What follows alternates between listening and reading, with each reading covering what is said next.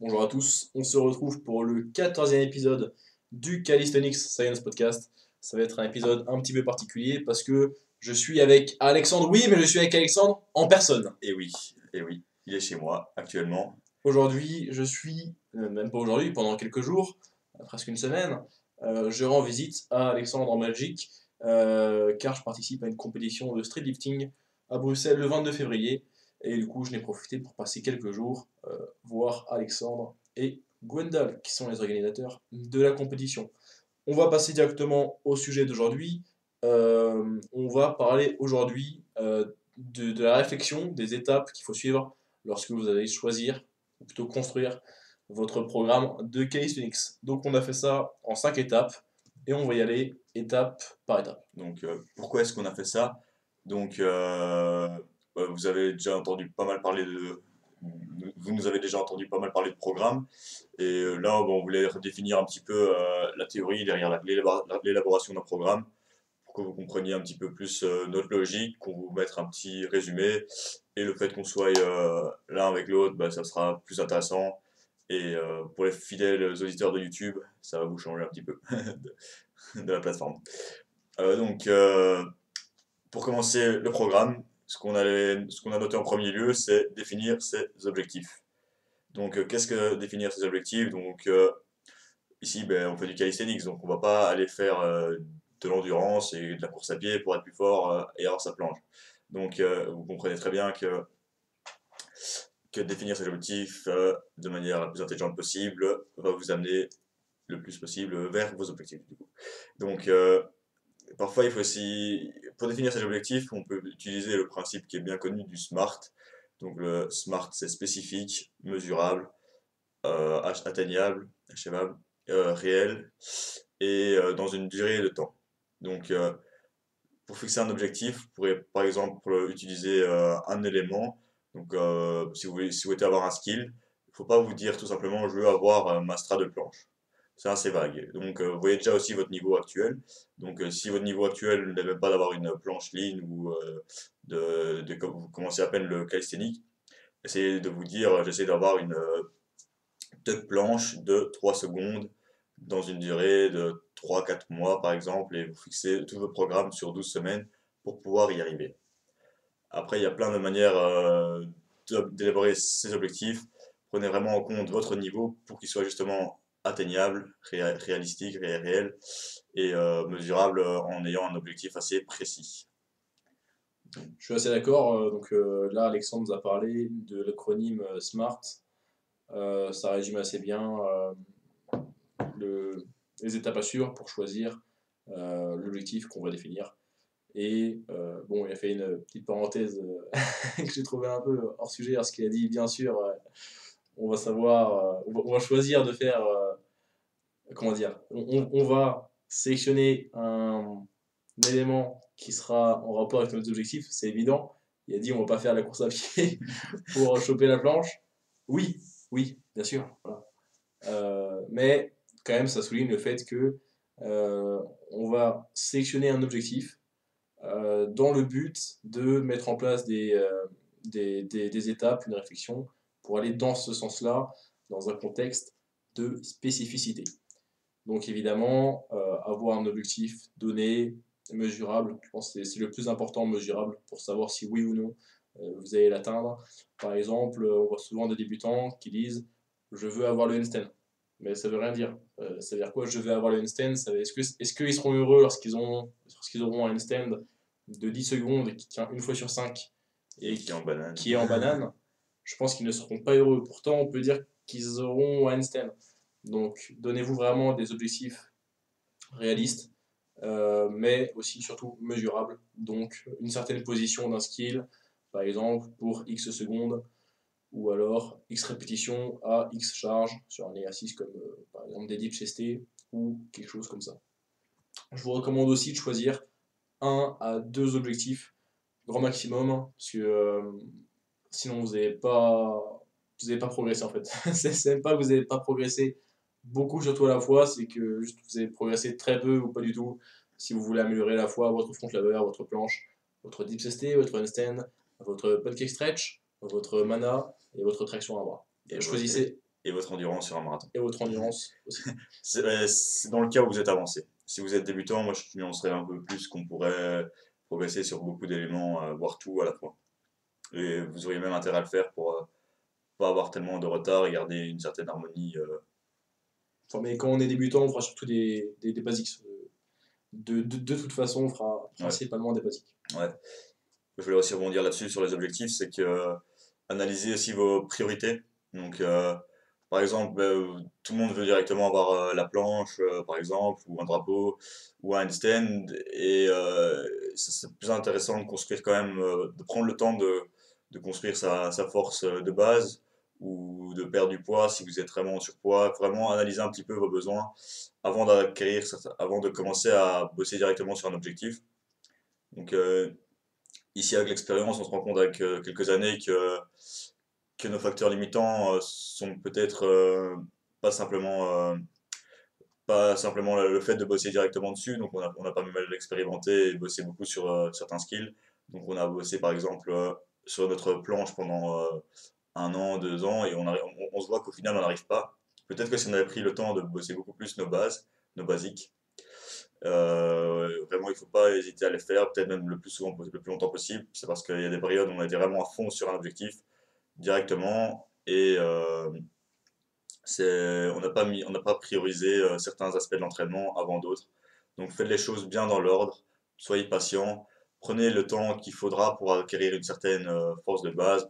Je pense à, des, chiffres comme, euh, euh, une vingtaine de dips, des pompes, une certaine aisance avec les pompes, par exemple une vingtaine de tractions bien, bien exécutées, pour, avant d'attaquer certains éléments comme les tractions une main, avant d'attaquer des, des autres éléments comme le front lever. Parce que si vous avez à peine trois tractions et que vous commencez directement à vous lancer dans un tuck front lever, ça sera beaucoup de spécificité, d'accord? Vous allez sûrement progresser, peut-être atteindre votre tuck front lever de 5 secondes. Mais après quoi, vous allez essayer de bosser sur l'advanced, le full, et si vous faites qu'un programme très spécifique de nouveau, vous allez peut-être pas avoir assez de d'hypertrophie, de masse musculaire, et, et vous n'arriverez pas à le faire. De même que si vous êtes en surpoids, si vous commencez directement à vous dire je vais essayer de bosser ma, ma planche, c'est bien, ça a une très bonne motivation euh, d'avoir cet élément, mais dans un premier temps, vous avez peut-être intérêt à faire même peut-être limite du cardio pour euh, perdre un peu de poids, et donc voilà. Je sais pas si tu veux rajouter un truc Ouais, c'est un peu tout, euh, je pense. C'est un peu tout ce qu'on avait à dire sur euh, la première partie qui est définir ses objectifs. Donc, on résume. Choisissez des objectifs qui sont atteignables, qui sont mesurables. euh, et surtout, n'en choisissez pas trop à la fois. Ouais, quand on est débutant, on peut progresser surtout à la fois.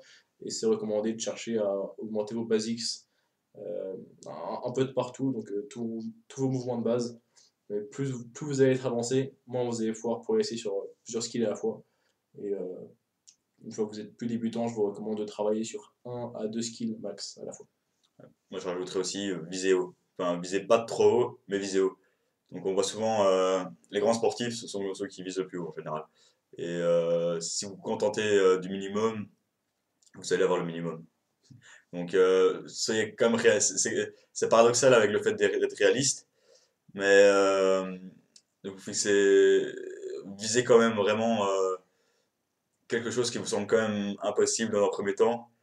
Ayez peut-être un objectif sur le long terme, et un objectif, un, un objectif sur le long terme peut-être euh, irréaliste, pas mesurable, mais à court terme, euh, ayez le but d'avoir euh, ayez un autre obje- un objectif, comme on l'a dit, bien, bien réaliste, comme on vient de résumer, et plus tard, ayez toujours cette image d'avoir l'objectif suprême sur le long terme. Ok. Allez, t'avais parlé du kawa? Euh, je n'avais pas parlé Ah, du bah, kawa, mais j'ai appris aujourd'hui qu'apparemment le mot kawa désignait le café. Et je me suis demandé si le terme kawa était uniquement utilisé en Belgique ou c'était simplement un terme qui m'avait échappé euh, dans mon apprentissage culturel linguistique de langue française. Et ouais, parce qu'en France, ils parlent moins bien le français que le belge. Non, non, non, non. Je, pense, que- je, pense, je pense que les Belges se sont inspirés grandement du français, mais qu'ils ont rajouté quelques mots par-ci par-là pour faire croire que le belge était une autre langue. Mais vous êtes simplement des, des, des copieurs du français, hein, tout comme les Québécois. Peut-être. Vous êtes euh, la même race. Voilà. Après, on ne s'est pas renseigné si, euh, sur l'objectif, donc on va peut-être regarder ça après le podcast. Et si vous le savez, dites-nous dans les commentaires pour gagner un peu de vue sur notre de référence. Faites-nous gagner en visibilité. Hein. Euh, la fameuse astuce du Oh, commentez votre avis. En... mettez, mettez dans les commentaires si c'est Kawa ou Café. Mettez-le beaucoup, beaucoup de fois. Et demandez à vos amis de, aussi de donner leur avis. Ça fera bon référencement, hein, les copains. On passe ensuite au deuxième point. Le premier point était, on le répète pour la 18e fois, définir les objectifs. Le deuxième point, c'est définir, déterminer le planning qu'on a à notre disposition pour créer ce programme d'entraînement. Maintenant qu'on a défini nos objectifs, il faut voir ce qu'on a à notre disposition pour savoir euh, ce qu'on va avoir euh, pour, pour composer notre programme d'entraînement et bien sûr faire quelque chose qui sera faisable. Ouais. Donc, euh, tout d'abord, pour définir euh, le planning, il faudrait parler un peu de, programmation sur le, court terme, donc euh, la séance, donc le microcycle, ensuite le mésocycle sur la semaine, et puis son macrocycle sur le mois à venir, ou les, mois, et même l'année, si vous, faites plusieurs macrocycles. Donc, ben, c'est facile de définir une séance, on va tous euh, front lever routine, ça va bien correspondre avec votre objectif euh, spécifique si vous le souhaitez. Si vous, vous- vous- vous pouvez regarder sur euh, internet le Massive Leg Workout, et là ben, vous avez votre séance toute faite, mais elle ne sera pas adaptée à vous. Il n'y a pas de suivi derrière, comment progresser derrière. Donc c'est tout ça qu'il faut prendre en compte. Donc comme je l'ai dit, souvent dans un programme, ça commence par même faire un programme directement sur euh, ouais vous avez votre emploi du temps vous faites sur votre semaine. C'est ça, a beau être le sur papier euh, bien construit bien structuré comme on le dit souvent avec euh, son split push pull legs. Ça on peut en revenir après un peu sur les, les différents splits. Mais vous pouvez avoir votre routine sur la semaine qui est très bien structurée mais qui sur le long terme qui après 8 semaines, 12 semaines, ben, faites tout le temps la même chose et vous allez vite euh, stagner. Et ce que, ce qu'on que j'ai appris avec l'expérience, qu'on apprend avec l'expérience, c'est qu'il faut vraiment viser plus loin, vraiment fixer limite une échéance de compétition. Donc fixer peut-être un temps complet pour atteindre vos objectifs. N'ayez pas peur euh, sur la durée que ça peut prendre. Vraiment viser peut-être 6 mois sur un objectif, 16 semaines, et, euh, et commencer seulement à planifier à partir de là. En général, on peut considérer qu'il y a plusieurs phases pour atteindre cet objectif, sauf si, euh, exception, vous venez d'un autre sport, ou vous ayez, euh, vous sortez d'un cycle d'entraînement déjà spécifique sur euh, un aspect d'entraînement. Donc, admettons, vous faites déjà beaucoup de musculation, beaucoup de bodybuilding, vous avez déjà une très bonne base musculaire, vous faites même un peu de powerlifting, vous avez déjà une bonne masse musculaire et de la force. Il faudra quand même con- conditionner un peu tout, tout, tout vos tendons vers des figures. Et, et euh, donc, vous pouvez directement presque attaquer votre partie du travail sur un travail technique de figure, de correction neuromusculaire directement. Tandis que si vous êtes débutant, vous avez peut-être intérêt à plus faire une prise de masse, on va dire, plus à, à gagner en masse musculaire, euh, tout simplement. Donc, euh, je vais peut-être laisser Morgane dire un peu plus là-dessus.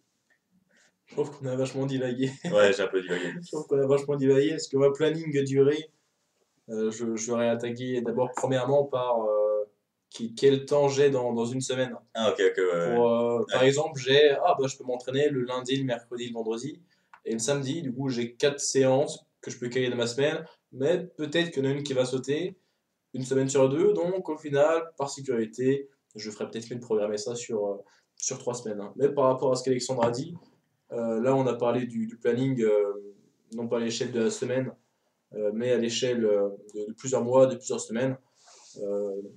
C'est quelque chose qui va gagner en importance le plus avancé vous serez, euh, ça va être nécessaire d'avoir des, des objectifs phase par phase.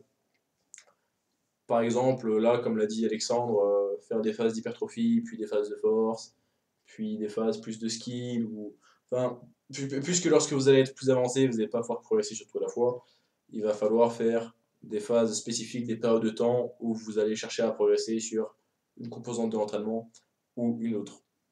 Mais avant, tout, je pense que il faut, et surtout quand on est débutant, d'abord voir ça sur le court terme, donc à l'échelle de votre semaine, à l'échelle de un ou deux mois à venir, pour euh, dé- dé- dé- définir les, cartes que vous avez en main pour euh, créer votre programme d'entraînement. Selon le nombre de jours sur lesquels vous allez pouvoir vous entraîner dans une semaine et selon la durée que vous allez pouvoir attribuer à une séance, euh, c'est principalement sur ça que vous allez définir votre programme à la semaine, de manière.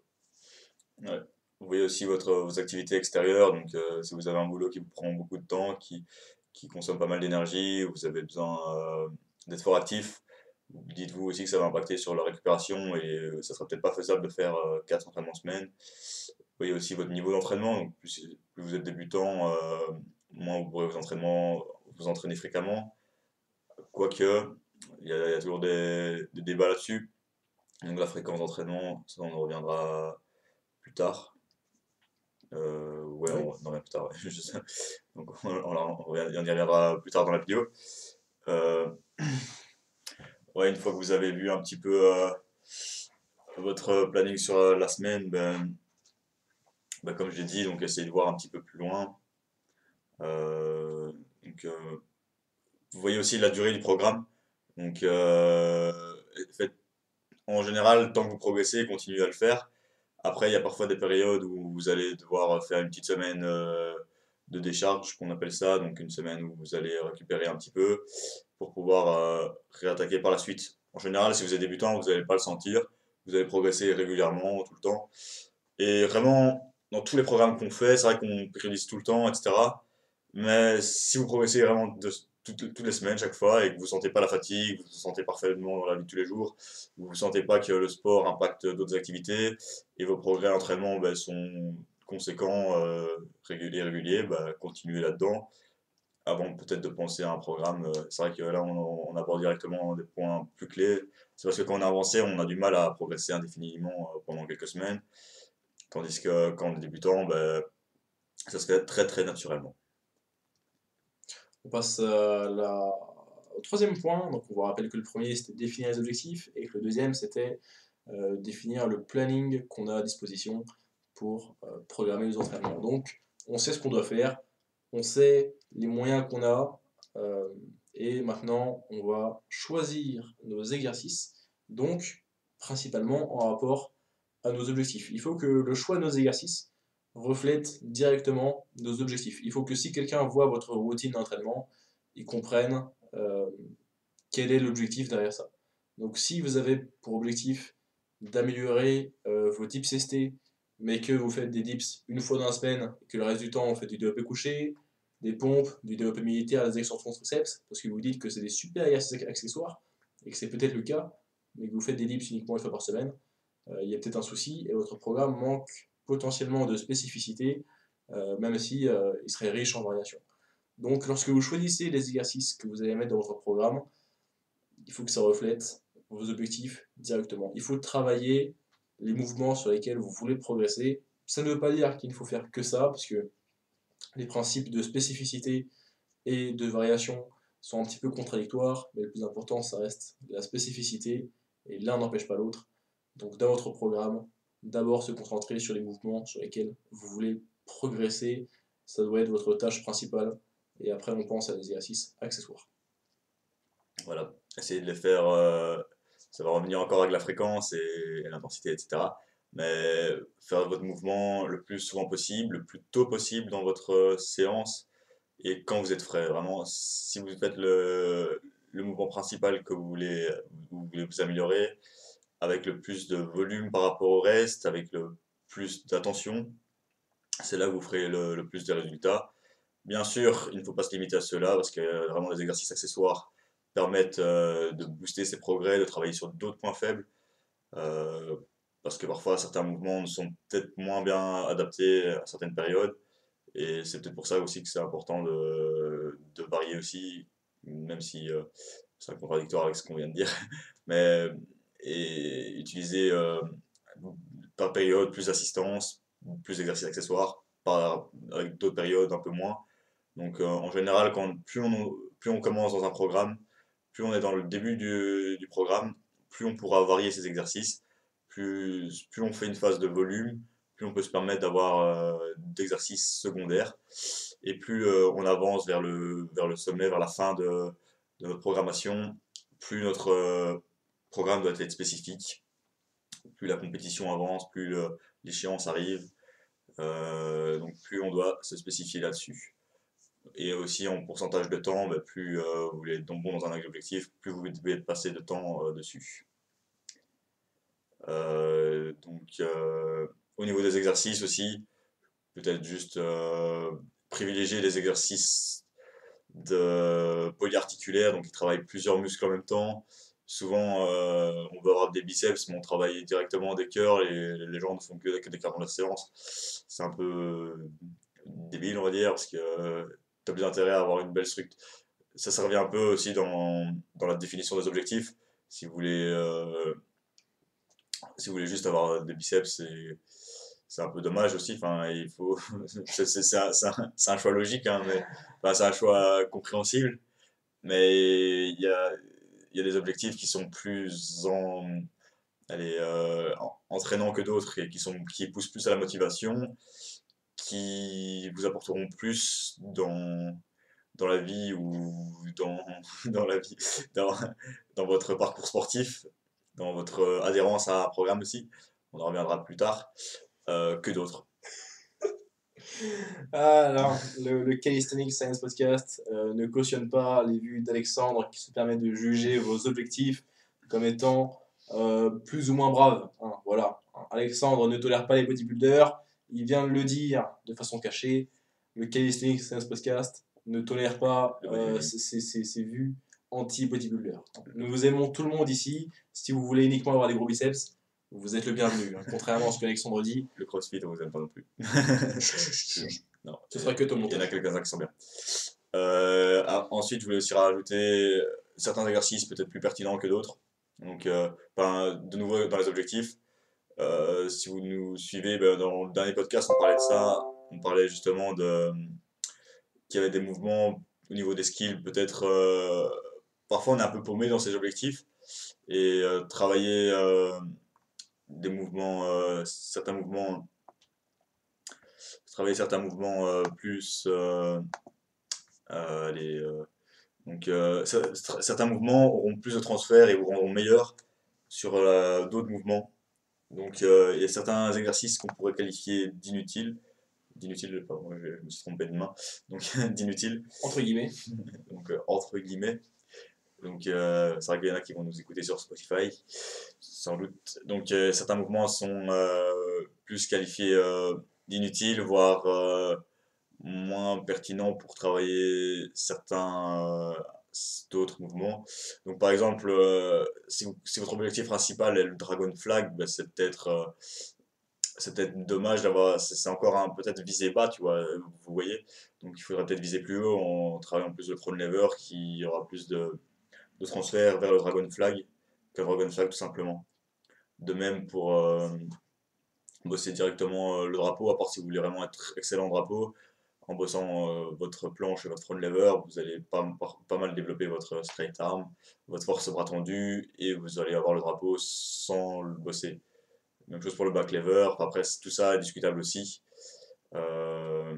comme ouais, il y a pas mal d'autres exemples en tête qu'on pourrait avoir.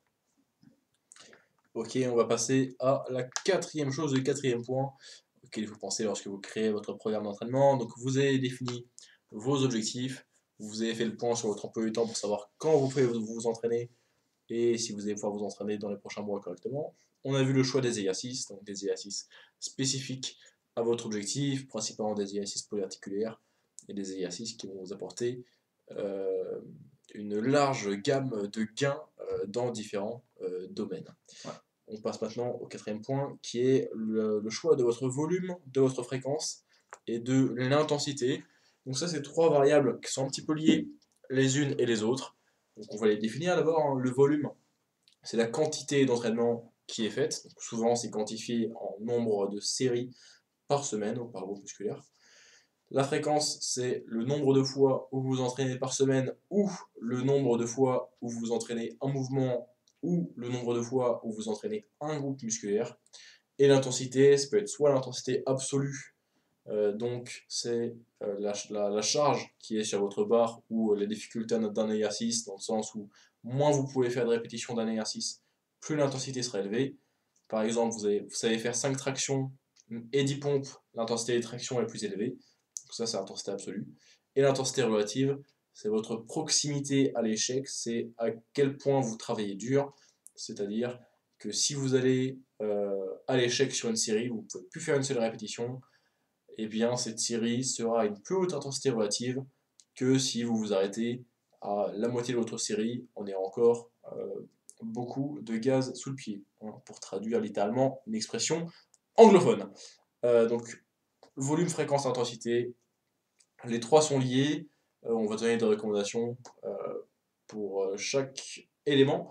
Déjà au niveau de l'intensité, si vous voulez gagner en force, il va falloir passer par des phases où l'intensité sera un petit peu plus haute et le chiffre exact, la fourchette de répétition exacte de cette intensité va dépendre de votre niveau. Si vous êtes avancé, vous allez devoir manipuler des charges assez lourdes, euh, aller sur des séries plutôt basses. Mais si vous êtes débutant ou intermédiaire, vous allez pouvoir gagner de la force avec euh, des schémas de répétition, des fourchettes assez moyennes, euh, basses aussi, hein, mais vous n'allez pas avoir autant besoin de descendre bas dans la répétition.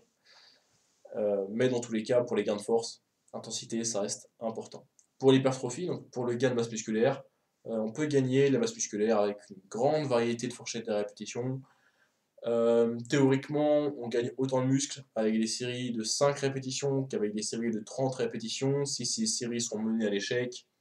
Bon, en pratique, on ira rarement au-dessus de, 20 répétitions, euh, parce que c'est extrêmement casse-couille en fait hein, d'aller au-dessus de 20 répétitions.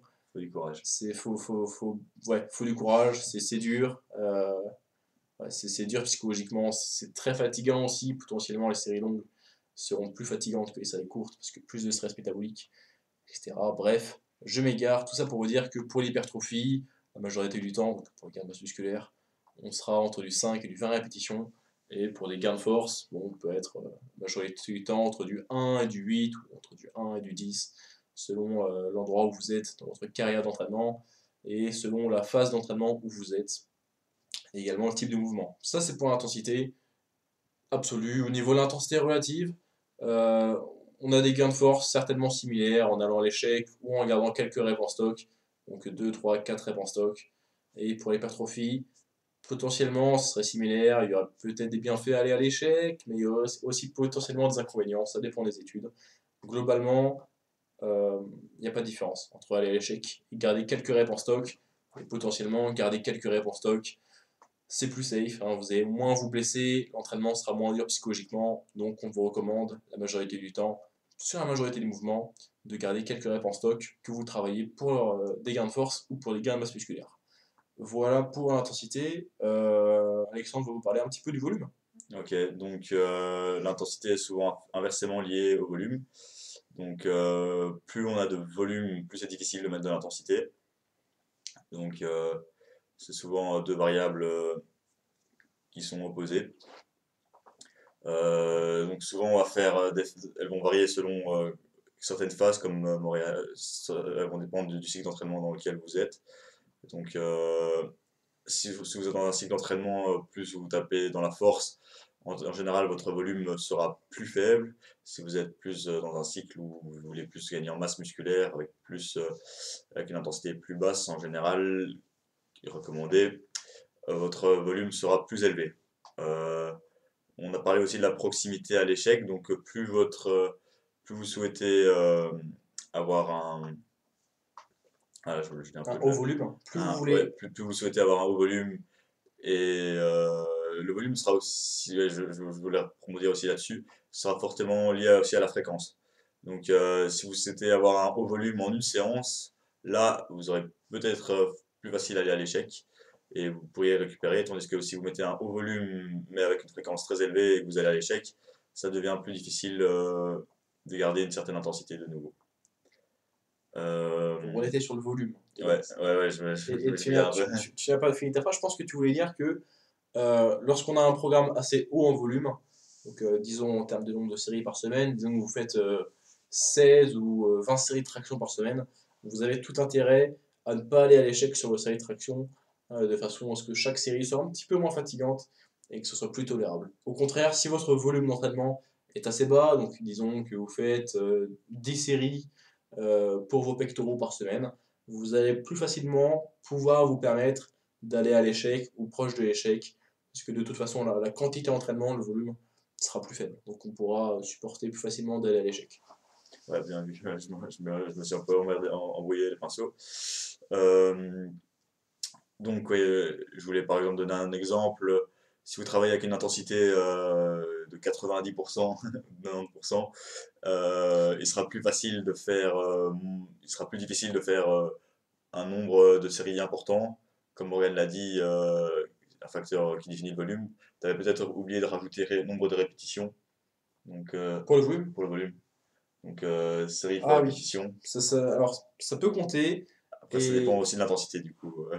Oui, voilà, parce que parfois le volume, euh, et c'était un peu plus le cas avant, on le définissait plutôt comme étant le tonnage. Alors le tonnage, c'est votre nombre de séries fois votre nombre de répétitions fois la charge utilisée. Donc si vous faites 4 séries de 8 répétitions à 60 kg au développé couché, vous avez un tonnage de 4 fois 8 fois 60 kg. Voilà. Euh, cependant, de nos jours, on a plutôt tendance à quantifier le volume par le nombre de séries. Euh, pardon, oui, c'est ça, par le nombre de séries.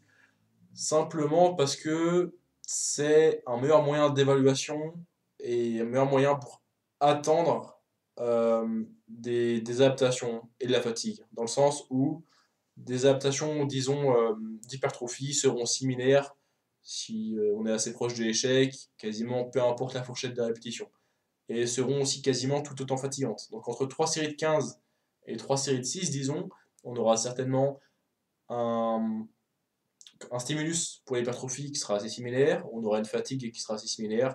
Cependant, le tonnage sera totalement différent, parce que malgré que les 6 répétitions soient réalisées à une charge plus conséquente que les 15 répétitions, on aura quand même plus de tonnage avec les séries de 15 répétitions. Donc on aura plus de tonnage, mais ça ne veut pas forcément dire qu'on aura plus de gains d'hypertrophie ou que la fatigue apportée sera différente. C'est pour ça que de nos jours, on a plutôt tendance à quantifier le volume en termes de euh, séries difficiles, donc séries menées à une certaine proximité à l'échec. Ouais. Donc, on l'utilise aussi avec le RPE. Donc, euh, parfois, il y en a quelqu'un qui calcule la charge d'entraînement to- totale en faisant nombre de séries fois le RPE euh, atteint à chaque série de la, répé- de, du- de la séance. Voilà, alors le RPE, c'est Rate of Perceived Exertion. Donc c'est une échelle de difficulté perçue. Euh, c'est une échelle le plus souvent de 0 à 10, ou alors de 6 à 20, mais ça c'est plutôt une échelle utilisée pour les sports d'endurance. Hein, D'ailleurs c'est 6 à 20 parce que ça va mettre en relation par rapport au rythme cardiaque. Simplement lors d'une activité physique, vous divisez votre rythme cardiaque euh, lors de l'effort par 10 et vous obtenez certainement quelque chose euh, avoisinant euh, la difficulté perçue l'échec. Je m'explique, si jamais vous faites un certain exercice comme du handball et que sur le moment votre euh, rythme cardiaque atteint, atteint pardon, les 140 euh, pulsations par minute, vous divisez ça par 10, ce qui vous fait 14, vous êtes certainement à une intensité perçue sur l'échelle de Borg euh, de 14 euh, sur cette échelle qui s'étend de 6 à 20 points. Mais c'est pas tout à fait ce qui nous intéresse le plus. Ce qui nous intéresse le plus dans l'entraînement en résistance, c'est la musculation, l'entraînement de force en général, la calisthénie, c'est plutôt le RPE dans, son, dans, dans son application de l'échelle de 0 à 10. 10 étant une série sur laquelle vous ne pouvez pas faire une répétition de plus, euh, vous pouvez même pas rajouter un kilo euh, et faire le même nombre de répétitions, donc c'est vraiment extrêmement dur. 10, c'est parfois aussi considéré comme un échec. hein, donc, euh, Donc c'est selon, selon l'interprétation, c'est soit vous êtes à 10 quand vous ratez votre répétition, soit vous êtes à 10 quand vous ne pouvez pas faire une autre répétition. Parfois, c'est 9,5 aussi. Hein. 9,5, moi, je voyais souvent 10, c'était euh, failure, euh, raté, quoi. Et euh, 9,5, c'était euh, pas une de plus. Je crois que c'était la distinction entre le 9,5 et le 9. Donc, après, le 9, ça dépend aussi du nombre de séries qu'on fait. Moi, personnellement, j'ai du mal à traquer un peu les, RPE. J'utilise plutôt le rep in réserve qui est parfois inversement lié. Donc, c'est le RIR, répétition en réserve. Donc, euh, souvent, il est, on va dire que quand on a un 9,5, 9,5, ben, ça veut dire qu'il y a un RIR de 0. Un 9, je crois que c'est un RIR de 1. Donc, on a une répétition en, stock et euh, 8,5, 8, souvent on divise par des nombres euh, à virgule. Donc euh, c'est très intéressant de savoir utiliser cet outil. Euh, personnellement, je ne l'applique pas parce que la plupart des gens ne l'utilisent pas non plus, des athlètes que je coach ne l'utilisent pas et c'est assez difficile à mettre en place, mais en tant qu'athlète, ça peut être vraiment un très bon outil à, utiliser. Je devrais m'y pencher un peu plus. Donc, euh, c'est un bon outil. Alors en fait, ouais, le RPE le RIR, comme dit Alexandre, c'est inversement relié. Hein. Souvent, on dit qu'un RPE, disons, de 8, c'est 2 RIR, un RPE de 7, c'est 3 RIR, etc. En fait, c'est la même idée, mais dans RPE, donc Rate of Perceived Exertion, euh, il y a un, aspect de subjectivité. Euh, donc si vous avez par exemple une fatigue mentale de votre journée, le RPE va peut-être plus monter rapidement à l'entraînement que si jamais vous avez eu une journée tranquille alors que vous avez la même fatigue physique. Bref, alors que le RIR, c'est une notion un petit peu plus objective, euh, mais bon, en fait, dans, tous les cas, les gens confondent le RPE et le RIR, donc on perd cette distinction de le RPE est plus subjectif tandis que le RIR est plus objectif. C'est vrai, Alexandre l'a dit, certains athlètes ont un petit peu de mal à utiliser cet outil-là, et c'est pas un souci, parce qu'il y a d'autres méthodes pour euh, estimer votre proximité à l'échec. Il y a par exemple la, vélocité de votre répétition. c'est lié aussi au RPE, je vais rajouter là-dessus. Euh, dans le RPE, il y a aussi le fait que, admettons, un RPE de 6, euh, vous faites absolument toutes vos répétitions à la même vitesse. Ensuite, plus, ben, plus vous voyez que vos répétitions diminuent au fur, au fur et à mesure de la série, au plus, euh, au plus votre RPE monte. Donc euh, là, c'est aussi de nouveau très dur à distinguer parce qu'on peut voir des athlètes un peu plus lents nerveusement qui commencent à ralentir euh, très rapidement, très, très vite. Donc leur, vitesse d'exécution sera, on aura vraiment l'impression qu'ils sont de plus en plus, qu'ils ont vraiment du mal à la faire. Et parfois, ils ont encore un RIR de 3 limite. Et à l'inverse, on voit des athlètes très explosifs on a l'impression qu'ils ont encore 5 euh, reps euh, dans le sac, et boum, tu les vois qui restent en bas parce qu'ils ont, ils sont un peu plus nerveux, ils, sont, ils plus de batterie du tout. Donc c'est souvent les athlètes plus d'endurance qui ont des vitesses d'exécution plus, qui, ralentissent plus, tandis que les plus nerveux sont plus rapides. Donc c'est aussi de nouveau un paramètre en plus pour vous aider dans le RPE, mais qui n'est pas toujours euh, facile à utiliser.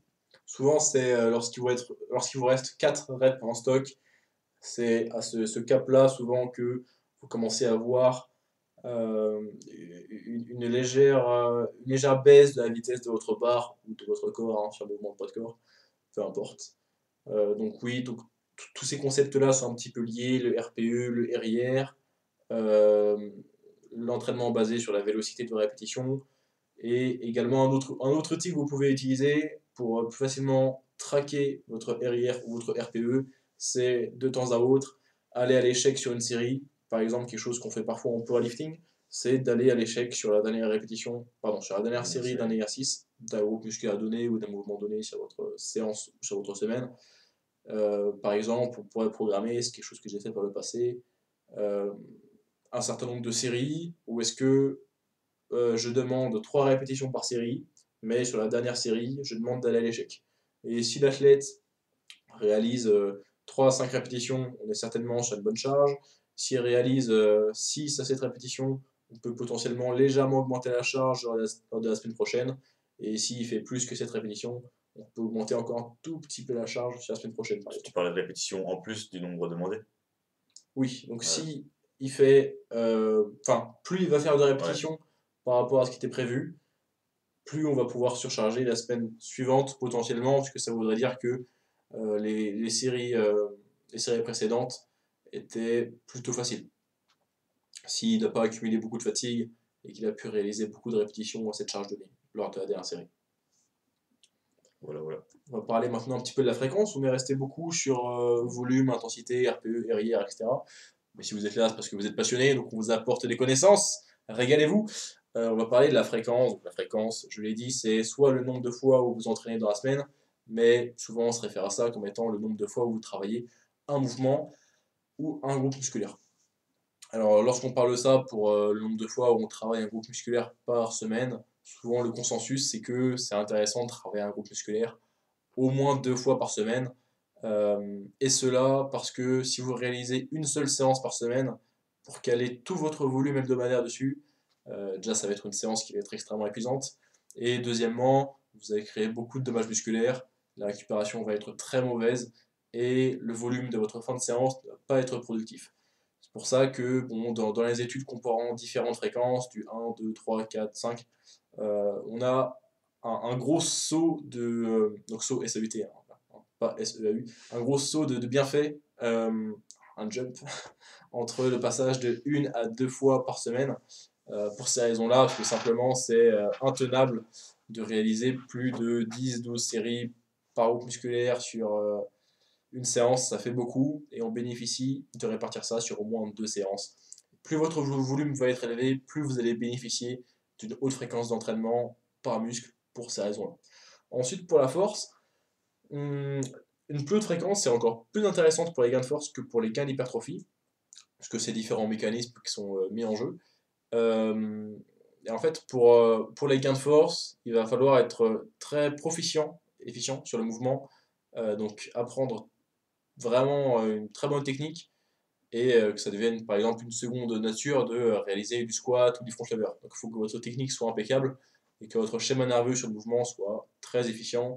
Et ça, ça bénéficie d'une plus haute fréquence, donc une exposition euh, à plusieurs reprises lors de la semaine. Donc au minimum deux fois par semaine, même parfois on bénéficie de trois fois par semaine. Ça dépend du type de mouvement, souvent des skills de calisthenics. Vous allez pouvoir les faire trois fois par semaine, peut-être même un peu plus.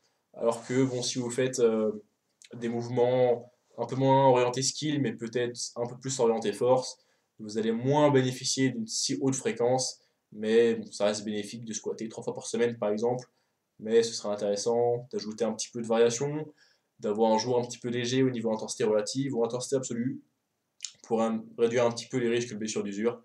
Donc euh, faites attention lorsque vous augmentez votre fréquence sur les dips, sur euh, le squat, le soulevé de terre, des choses comme ça. Ça risque d'être un petit peu plus dangereux que si vous augmentez brutalement votre fréquence sur le front lever, disons, euh, simplement parce que c'est des mouvements un poil plus traumatisants potentiellement pour vos articulations et aussi parce que lorsqu'on augmente notre fréquence, on a souvent tendance à augmenter notre volume par la même occasion. Et d'ailleurs, c'est plutôt, même en fait, totalement la hausse du volume qui est dangereuse plus que la hausse de, plus, que la, hausse de la fréquence en fait. Ou la hausse de, l'intensité aussi. Oui, la, la, la, la, hausse de l'intensité peut, euh, peut, peut, être dangereuse si c'est fait euh, plutôt brutalement.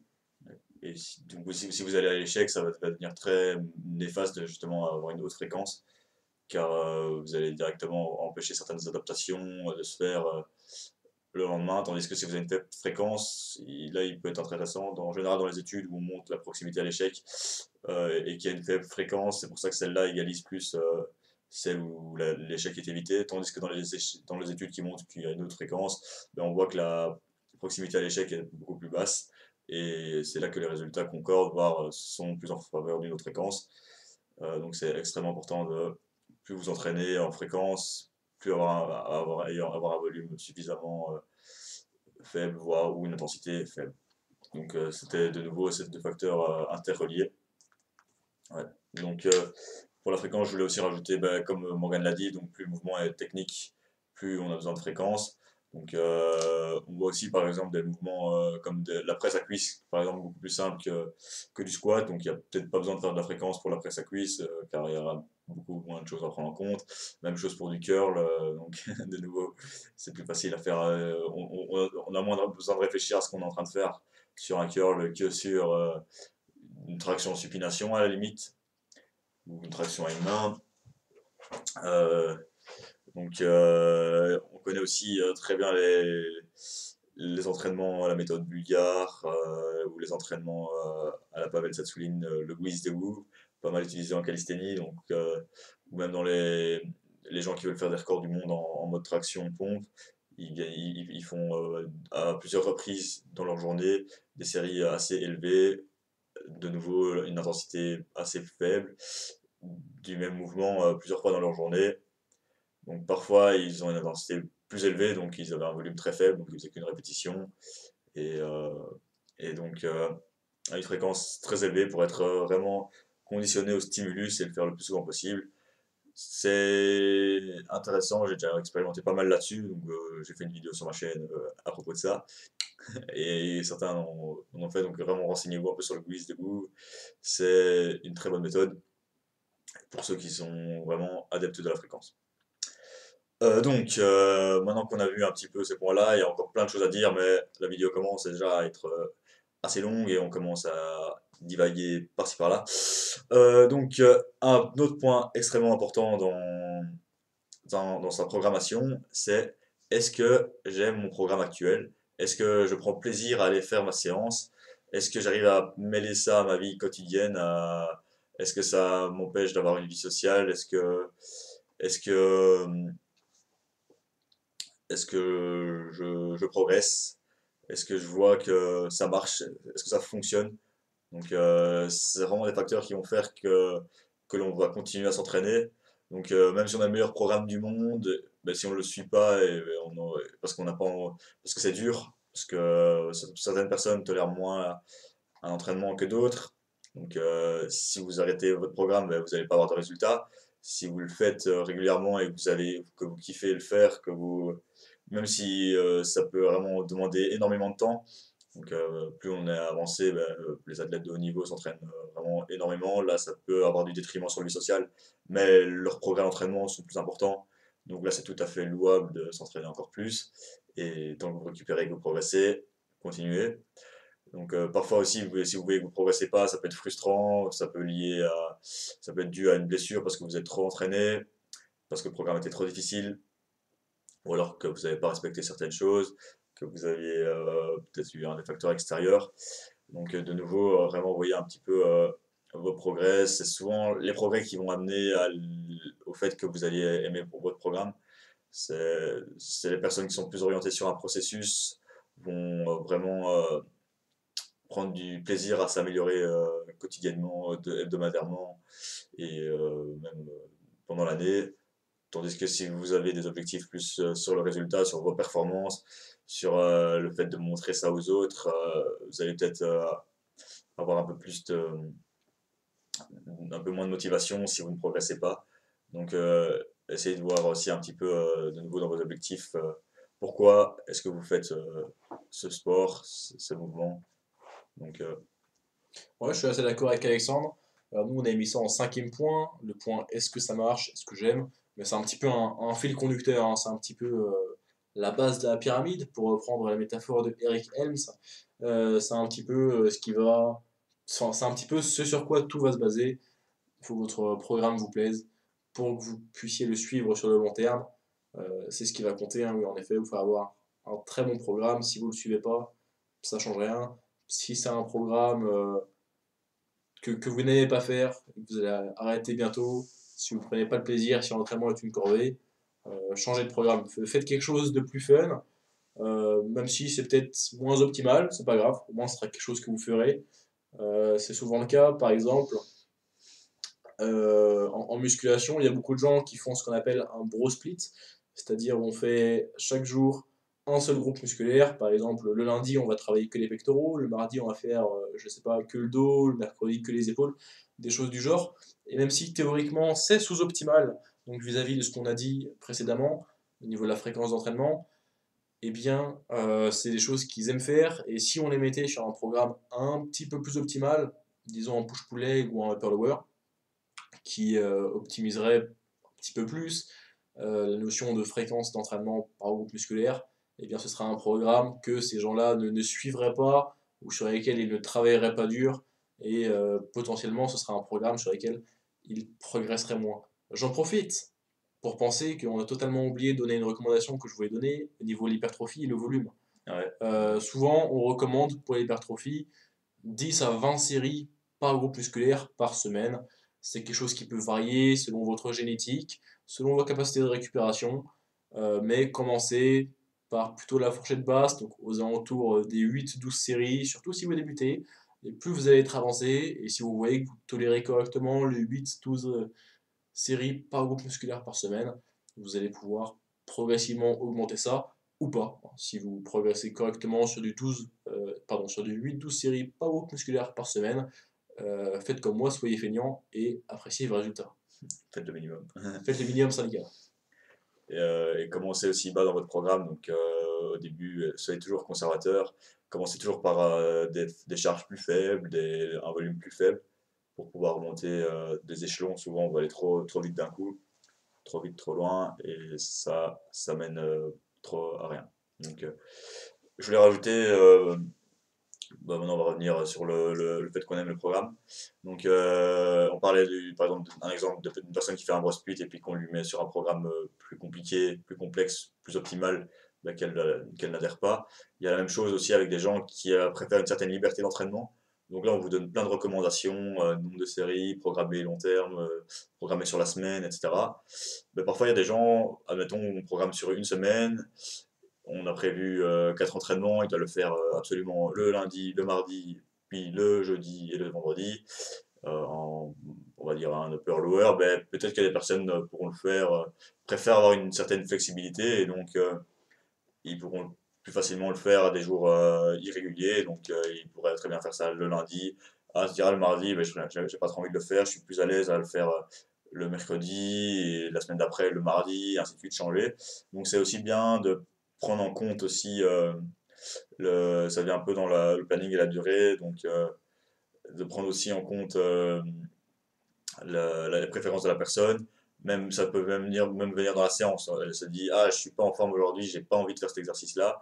Ben, peut-être qu'il il va se sentir, il y a certaines personnes qui sont un peu ça, mais ça, on n'est pas trop d'accord avec ça. C'est bien de se, se fixer sur ce programme pour pouvoir mesurer, etc. Mais certaines personnes préfèrent se sentir un peu plus libres et dès qu'on leur met un peu euh, une, contrainte de respecter notre plan, ben, ça va plus et elles se sentent un peu forcées de le faire. Donc c'est euh, ça qui est difficile à gérer en, coachant quelqu'un ou en faisant un programme, c'est de garder cette part de, de, personnalité, de, de, préférence personnelle et euh, plutôt qu'avoir un aspect complètement robot parce que sinon ce serait que des robots qui feraient des programmes et c'est pour ça qu'on a aussi des coachs en tant qu'humains et qu'on adapte aussi en fonction euh, des personnes. Je vais un peu rajouter là-dessus, euh, mais j'ai oublié. Faut, il faut suivre les principes. Donc là, on vous a donné des règles générales. Il faut, il faut suivre les principes et ensuite construire vos méthodes en respectant les principes, mais en ajoutant, comme euh, l'a dit Alexandre, votre dose d'individualisation. Alors souvent, on a tendance à penser que l'individualisation, c'est uniquement euh, programmer certaines fourchettes de répétition selon une certaine typologie musculaire, par exemple. Un ou, euh, exercice selon sa morphologie. Euh. Ou un exercice selon la morphologie, ou, des choses comme ça, qui sont des choses assez objectives et assez raisonnées, certainement. mais il faut aussi voir le côté individualisation, du, du, côté préférence personnelle.